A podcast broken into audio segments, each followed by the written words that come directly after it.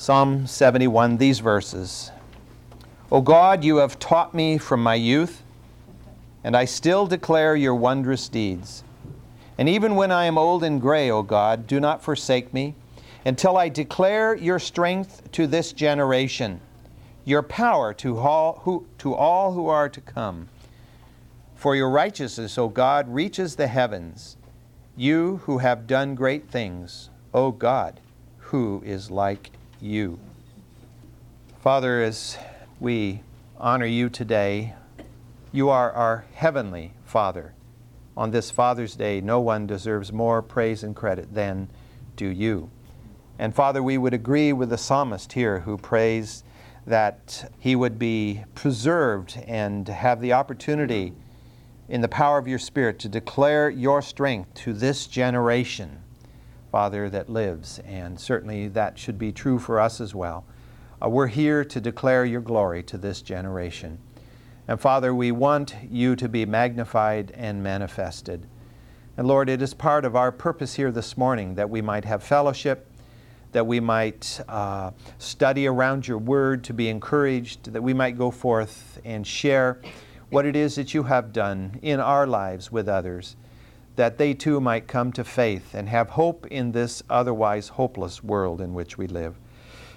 Oh, Father, I pray that you will guide us in our study of your word this morning. I pray that as your word is proclaimed in the service and in the other classes, of Sunday school this morning, that you will be present in a powerful way. And oh Lord, we're so grateful that the work of God is advancing. We know that the gates of hell will not prevail against the church of the living God. And so, Lord, we trust that this day many will be swept into your kingdom by the power of your Holy Spirit. And we thank you for what you do and for what you will continue to do. In the name of Christ we pray. Amen.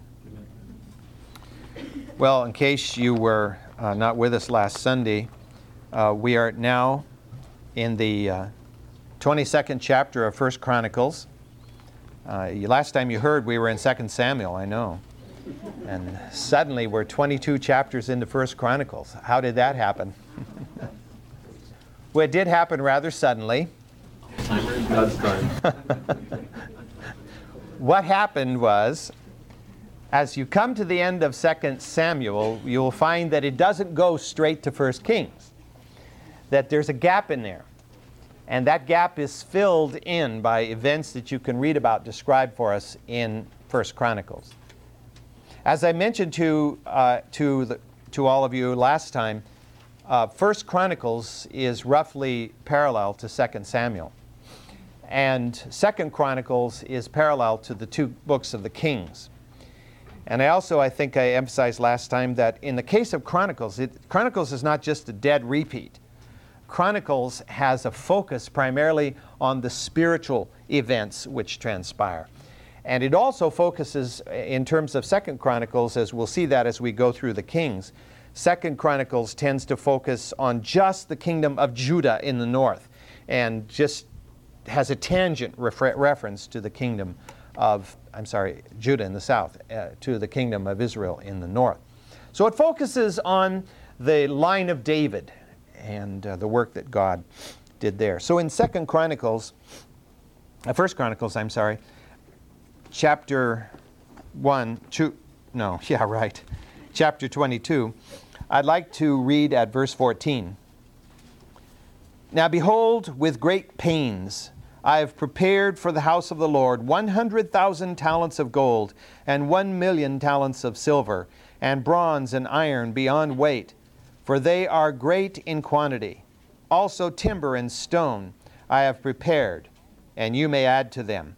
Moreover, there are more many workmen for you, stone cutters and masons of stone and carpenters, and all men who are skillful in every kind of work. Of the gold and the silver, the bronze and the iron, there is no limit. Arise and work, may the Lord be with you. David also commanded all the leaders of Israel to help his son Solomon, saying, Is not the Lord with your God with you? And has he not given you rest on every side? For he has given the inhabitants of the land into my hand, and the land is subdued before the Lord and before his people. Now set your heart and your soul to seek the Lord your God Arise therefore and build the sanctuary of the Lord God, so that you may bring the ark of the covenant of the Lord and the holy vessels of God into the house that is to be built for the name of the Lord. Last Sunday we, we got into this passage, and I want to uh, just finish it so we can move into the next chapter, well, actually, uh, into the 28th chapter of uh, First Chronicles. David is explaining here to, to Solomon that he has put out a great effort to collect these materials for the great temple. Now, as I mentioned last time, we have no real direct idea what the Temple of Solomon looked like. And if you've looked through um, commentaries that have pictures or diagrams in them, or, or uh, Bible illustrated uh, books, or so forth, you'll find all different kinds of representations of what the Temple of Solomon might have looked like. It definitely was a very magnificent building. And when you read about these materials that were collected, you know it had to be some kind of building. Because, first of all, is mentioned here 100,000 talents of gold. That's an immense amount of gold. Because a talent was not an ounce, a talent was not a pound. They have found stone talents that were used for measuring in those days. And those stone talents, depending on where you get them from, whether it's from Babylon or, or you know, the Near East someplace or other, range from 66 to 75 pounds. So you put the 66 pound stone in this side and you put the gold in the other side to balance it out to come to a talent. 100,000 times 66 pounds, let's use the lowest talent, the smallest talent. Convert that into modern value of gold. And you're looking at $28 billion. That exceeds by far the entire amount of gold that came out of California during the gold rush by 10 times. It's an immense amount of gold. And the reason that we're going to see that this amount of gold was needed, and actually some more will be added, is that everything was gold plated. The whole building was gold plated on the inside. And not just a little bit of leaf, you know, just kind of tacked on, you scrape it off with your fingernail. Not just a little gold paint, but gold plating over the whole of the interior of the building. One million talents of silver.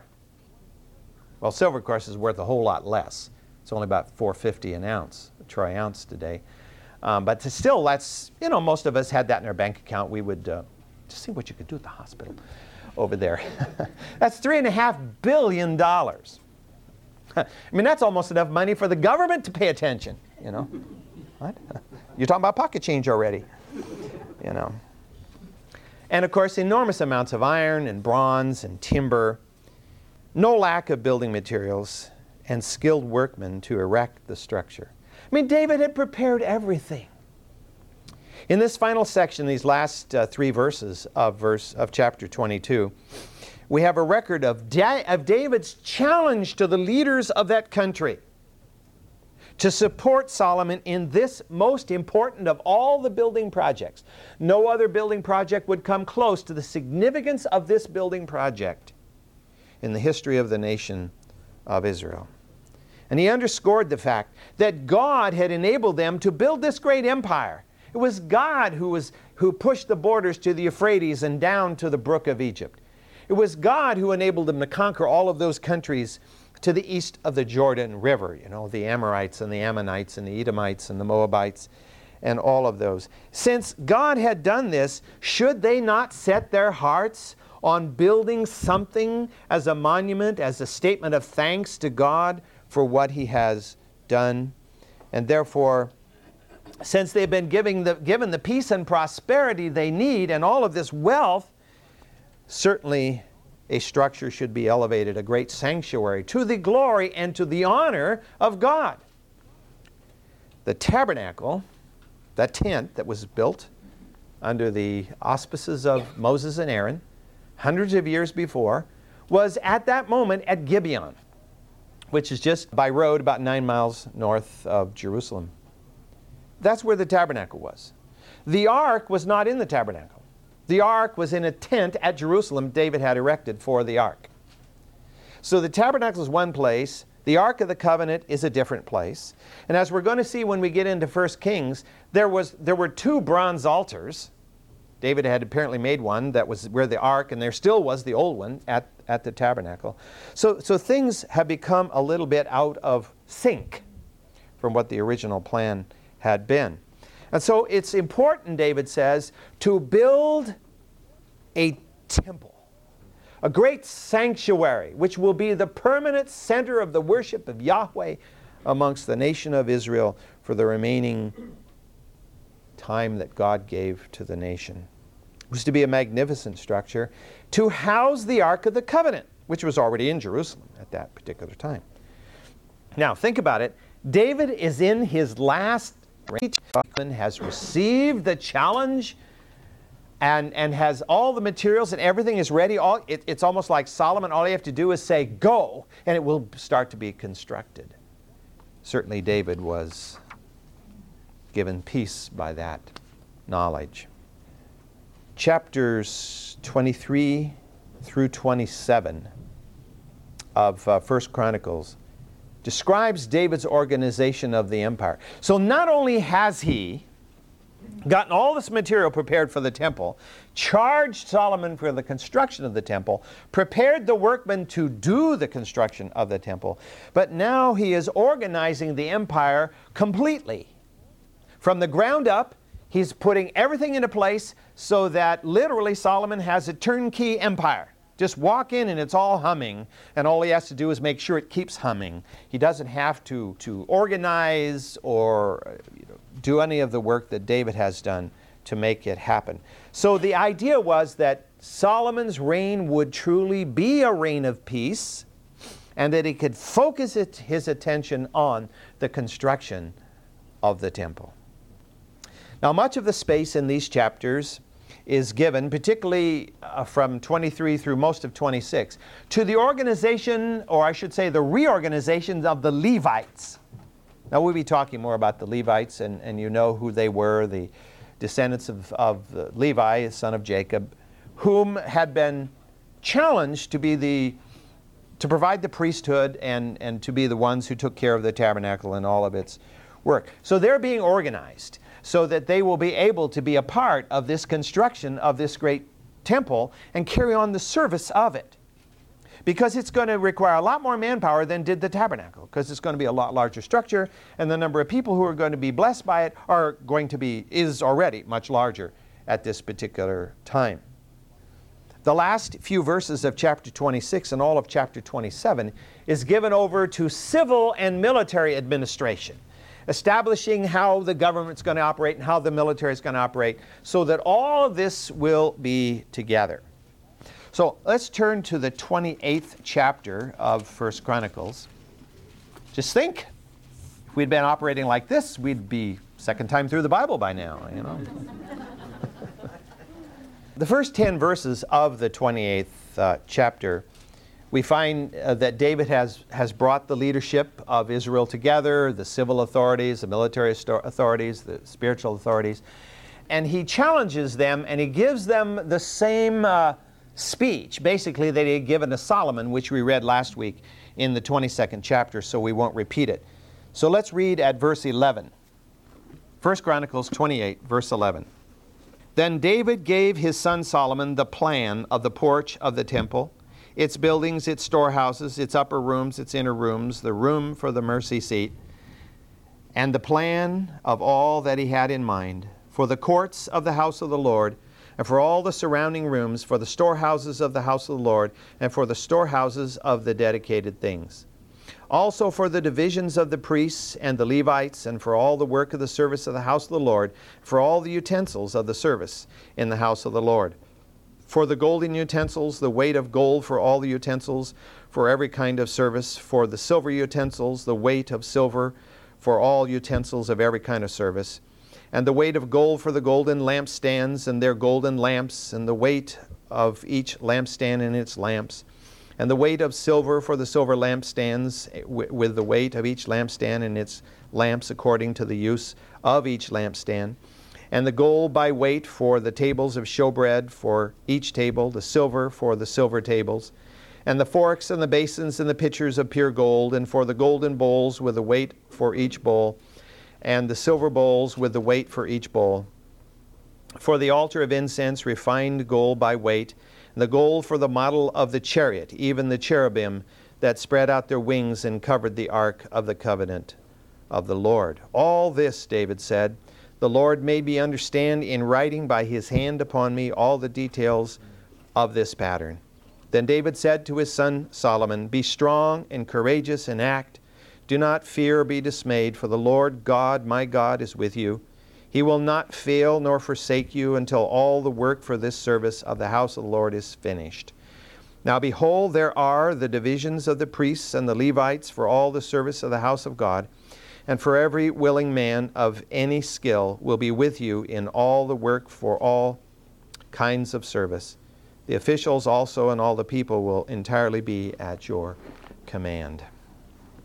If the wording there, if you have the uh, New American Standard, which I have, 1995 edition, if it sounds a little awkward, you have to remember that the New American Standard is more literal than some of the others. Uh, the New International, for example, is more free with the Hebrew and trying to make it a little bit more into the English. So sometimes it's a little awkward reading along there, but at least you're getting more or less the literalist translation of the, of the Hebrew there.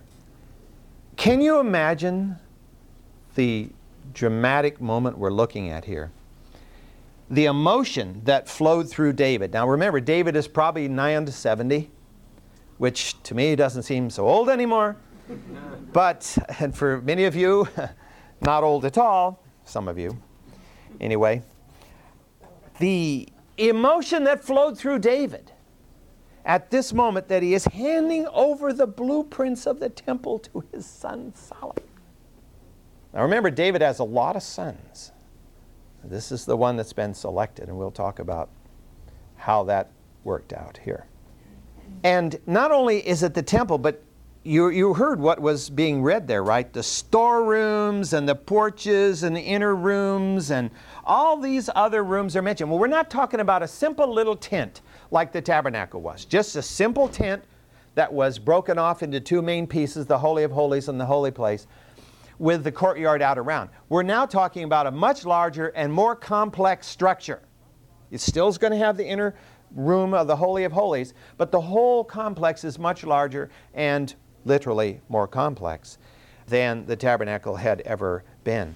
And, and so here are the blueprints, Solomon, for all of these buildings which are to be raised, and all of the implements which were to be used in the divine worship, with the actual weight of gold or silver of each implement given there. I mean, it's spelled out. You know, this spoon is to have, you know, X number of ounces, we would put it in our term, ounces, of gold in it. And these were solid. I mean, these bowls, these implements were made out of solid gold and solid silver. They weren't plated. It appears that all of the implements that had been made for the tabernacle are being replaced with the exception of one, the Ark of the Covenant. All the others are being replaced, it appears, from this description here. It could be that many of the implements that had been part of the tabernacle were no longer there. Because what we're, going, what we're also going to be talking about, uh, I'm getting mixed up because I'm well into First Kings in my study already, but when the Philistines attacked Shiloh, it's very possible that they carried off much of what had been a part of the uh, tabernacle uh, implements. Uh, of course, the ark had been carried off as a result of battle, but they later were told attack Shiloh, and uh, that's why the tabernacle was no longer at Shiloh, it was other places. They ended up at Gibeon. And so many of the implements had probably already been lost. What is interesting here is verse 18 sounds a little bit strange. You read it, it says, For the altar of incense refined gold by weight, and the gold for the model of the chariot, even the cherubim that spread out their wings and covered the ark of the covenant of the Lord. Chariot? Now we have a holy chariot. well, let me read uh, to you the words of commentator J. Barton Payne as he speaks about this 18th verse. He says, Since the Lord could poetically be said to ride on cherubim as on a chariot, they are here designated as the chariot. So the reference to the chariot is the reference to the cherubim. The chronicler's reference is probably not to the small golden cherubim that form part of the ark's holy cover, which had been made long before, but rather to those larger wooden but gold plated cherub angels of the inner temple, which were to shelter the ark as a whole. Let me read to you related to that from 2 Chronicles chapter 3 verse at reading at verse 10. 2 Chronicles 3 at verse 10. Then he made two sculptured cherubim in the room of the Holy of Holies and overlaid them with gold. The wingspan of the cherubim was 20 cubits. The wing of the one of five cubits touched the wall of the house, and its other wing of five cubits touched the wing of the other cherub. And the wing of the other cherub of five cubits touched the wall of the house, and its other wing of five cubits was attached to the wing of the first cherub. And the wings of these cherubim extended 20 cubits, cubits, and they stood on their feet facing the main room. So the picture seems to be that in the, in the um, Holy of Holies, you had the Ark of the Covenant there, and over the Ark of the Covenant, you had these two very large cherubim created, made out of wood but plated in gold, so that their wings came together over the top of the ark, and then two other wings went out and touched the walls for a span of 20 cubits, which minimally is 30 feet. Using the smallest cubit we know of, that's 30 feet. And if you use a larger cubit, which sometimes is thought to have been used, it would even be, of course, larger, maybe 40 feet. So here you have the, the ark with its cherubim on top of it, and under, o- over it are these much larger cherubim. And that's what is being referred to here in the 18th verse of uh, this passage that we just read in the 28th chapter. That appears to be what is uh, referred to there. Now, what is very interesting here is that it's explicit that this blueprint was not the product of David's mind, nor of that of his chief architect, whoever that might have been. Verse 19 of this passage plainly tells us that the Lord gave David this blueprint by his own hand. God gave David the plan. So, what we have here is a statement that is just like the passages that we know that tell us that all Scripture is inspired by God. So, this blueprint was given by the hand of God by divine revelation. That's important to know that David didn't just sit down and think, oh, you know, I'd like the building to look like this and start sketching it out, you know. It was God's design, just as the tabernacle had been God's design, so the temple was God's de- design and all the implements that were in it. So David now exhorts Solomon. Here are the blueprints, and he says to Solomon, Be strong and courageous, because the Lord will be with you without fail to see the project to completion. Do we believe that? Should Solomon have believed that? Will the Lord be with us to complete the project without fail, whatever the project is he has given to us to do? Well, that was David's promise to Solomon. And I think what it, it says to us is this is the character of God. God will, without fail, carry us through to the completion of our project, whatever that might be, His project, of course, through us. He would not have to do it by himself either. Because David had recruited the workers, the supervisors, the skilled workmen, everyone that was going to be needed. Why did he do that? Because the Lord inspired him to do that. The Lord provides us with those who need to stand alongside us in the work that He has called us to do.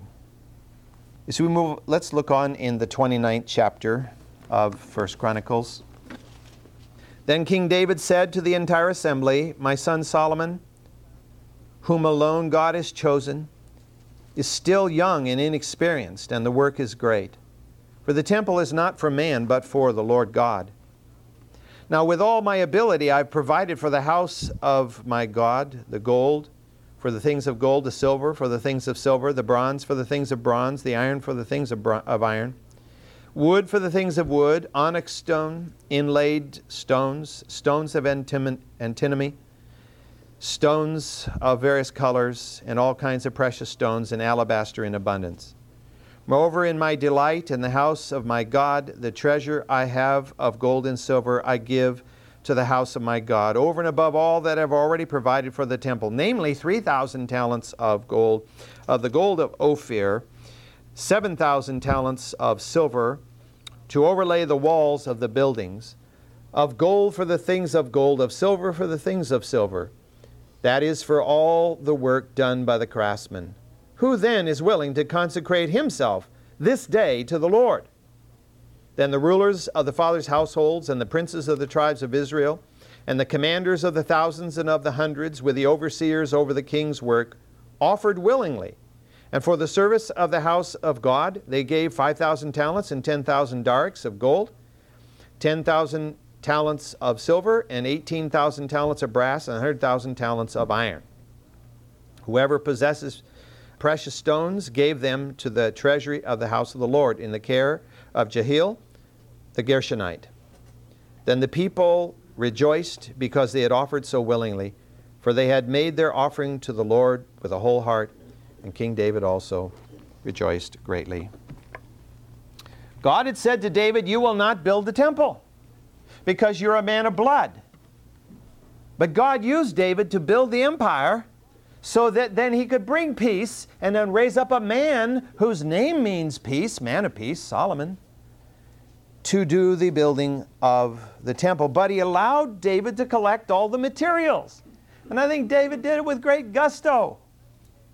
David's address to the national and tribal leaders assembled in Jerusalem. We're, we're kind of in the middle of it here. It begins clear back in the first verse of the 28th chapter and it goes through to the 19th verse of this chapter. So it's a long address that David gave to those. You could just hear him standing there, probably in a maybe maybe in a little bit enfeebled voice. I don't know. You know, David may have still been fairly strong in his latter years, speaking out to this people with great emotion in the first verse of this 29th chapter, David emphasizes that Solomon's succession to the throne is not my doing, it's God's doing.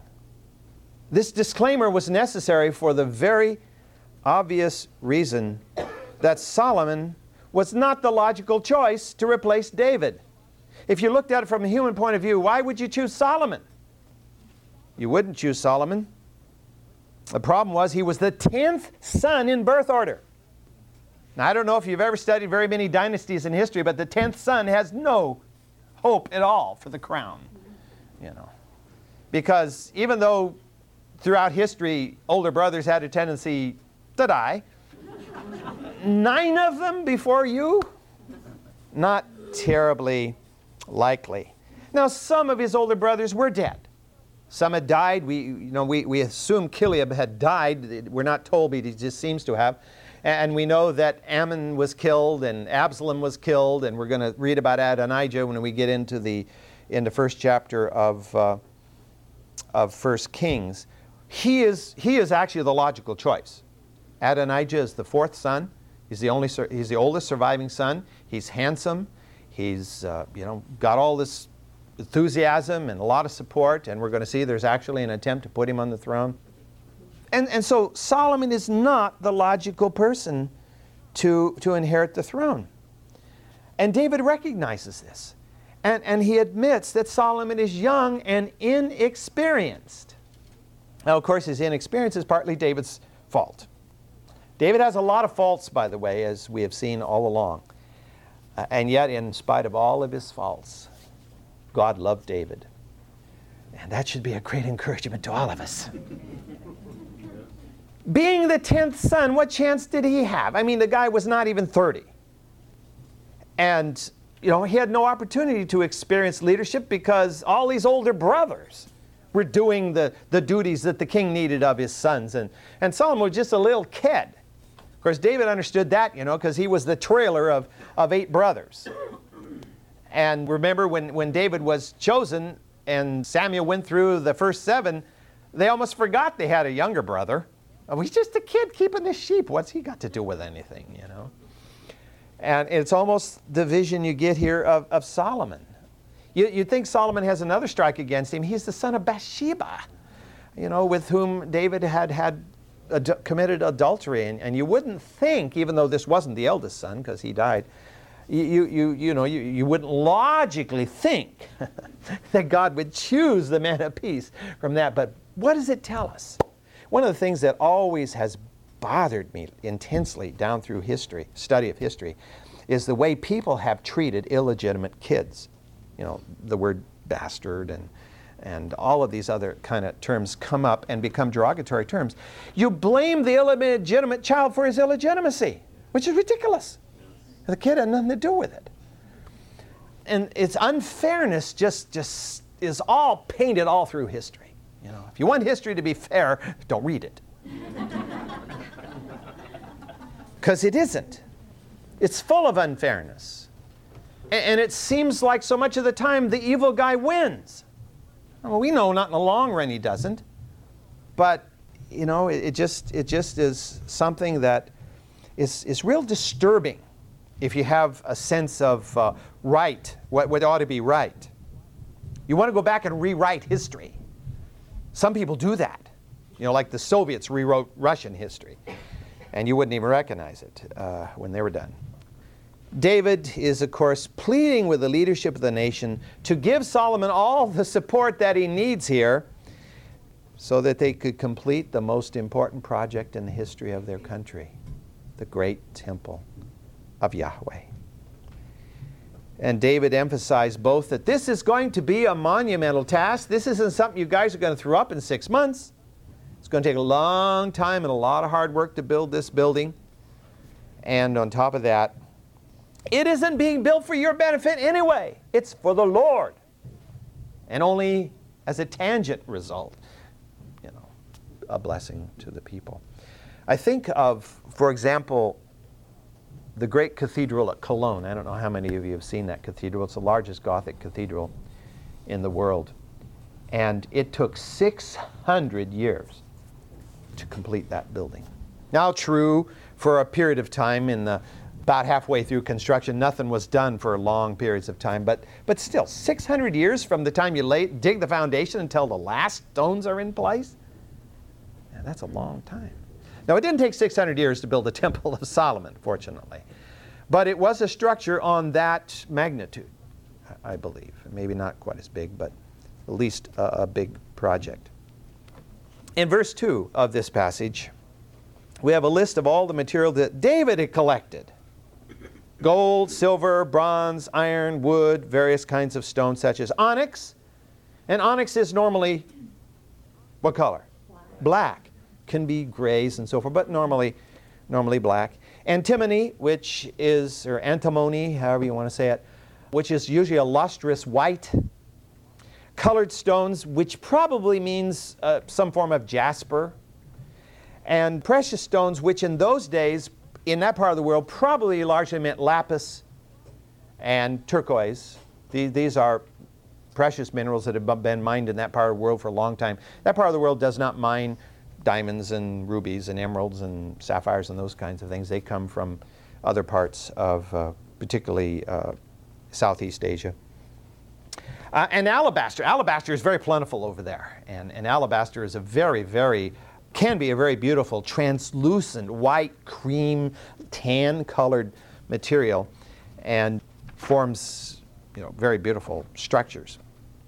As a public profession of his commitment to the house of the Lord, David proclaimed that from his own wealth, I am in addition going to give 3,000 talents of gold and 7,000 talents of silver, which is just a piece of change, about $900 million worth of gold and $25 million worth of silver.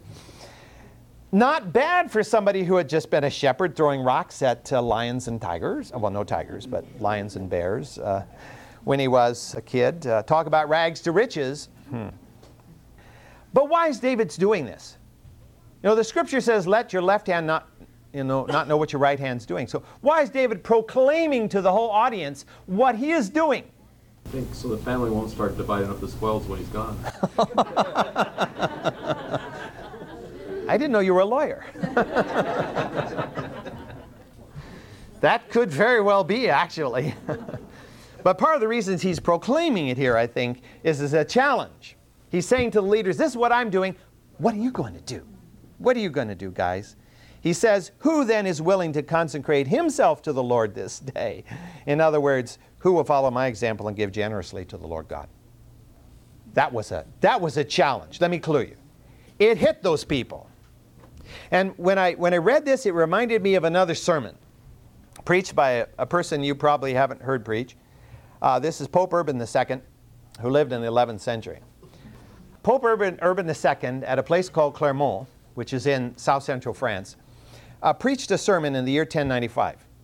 He had gotten word from the emperor of the, of the Byzantine Empire that the Turks are about ready to overrun Christendom and so the Pope preached a crusade, and he went to this, this Clermont area, is in a field, and he preached a sermon in which he called for those who were willing to take up the cross and go rescue the Holy Land from the infidel.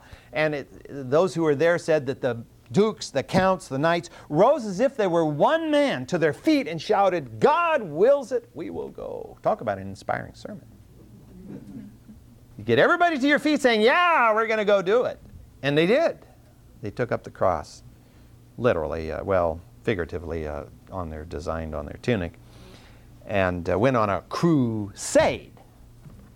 So what we have here are the clan chiefs, the tribal princes, the military leaders, the government officials of Israel, all giving generously and enthusiastically to the temple. And let me just quickly finish this. Well, I won't finish it, but get down to the end of these verses here they gave 5,000 talents of, they, they collected 5,000 talents of gold plus 10 darics of gold. And we said, what? 10 darics. Well, you know, you think about that word just for a moment, and it sounds Persian, doesn't it? That's pretty interesting since there are no Persians at this particular uh, time. But the daric was a Persian coin. It was a Persian coin that weighed about four and a half ounces. And so what we're talking about is rather than using whatever unit it was at the time, they're using the time the unit at the time that the that the compilers put First Chronicles together, or the Chronicles. You know, Chronicles were written by the various prophets, and somebody later put them all together in one scroll called the Chronicles. And this happened during the Persian period. And so when they translated or when they copied this, they simply used the current term for that amount of weight, the daric. And so it shows up here, wouldn't have shown up in the original wording of the prophet. So we're talking about another $1.5 billion worth of gold and $35 million worth of silver, 660 tons of brass, and 3,300 tons of iron. All this metal plus unspecified precious stones. And they were put under the oversight of one guy. Ooh. Jehiel, whose name means may God live, the Gershonite. Now, the tribe of Levi had been chosen as the priestly tribe. It had been broken out into the three, uh, three sons of Levi, who were Gershon, Kohath, and Merari. And so they became the three divisions of the Levites. And the Gershonites, one of their jobs was to take care of the treasury, the, the money aspect of it. And this particular family, of the same name as this guy, Jehiel, or the Jehieli family, was particularly responsible for the contributions to the tabernacle and hence now to the temple. And so he has the awesome responsibility of overlooking this enormous amount of gold. Fortunately, they're not migrating anymore. Can you imagine what it had been like migrating and carrying all these tons and tons of gold and silver and iron and brass around? That would have been a pain, to say the least. And anyway, he has to oversee all of this. And the last verse that we read, verse 9, uh, describes the great joy these elders had experienced when they gave wholeheartedly from their resources to the temple. And it reminds us of uh, 2 Corinthians, which says, God loves a cheerful giver. And that's what these men were. Okay, we'll have to uh, stop at that point.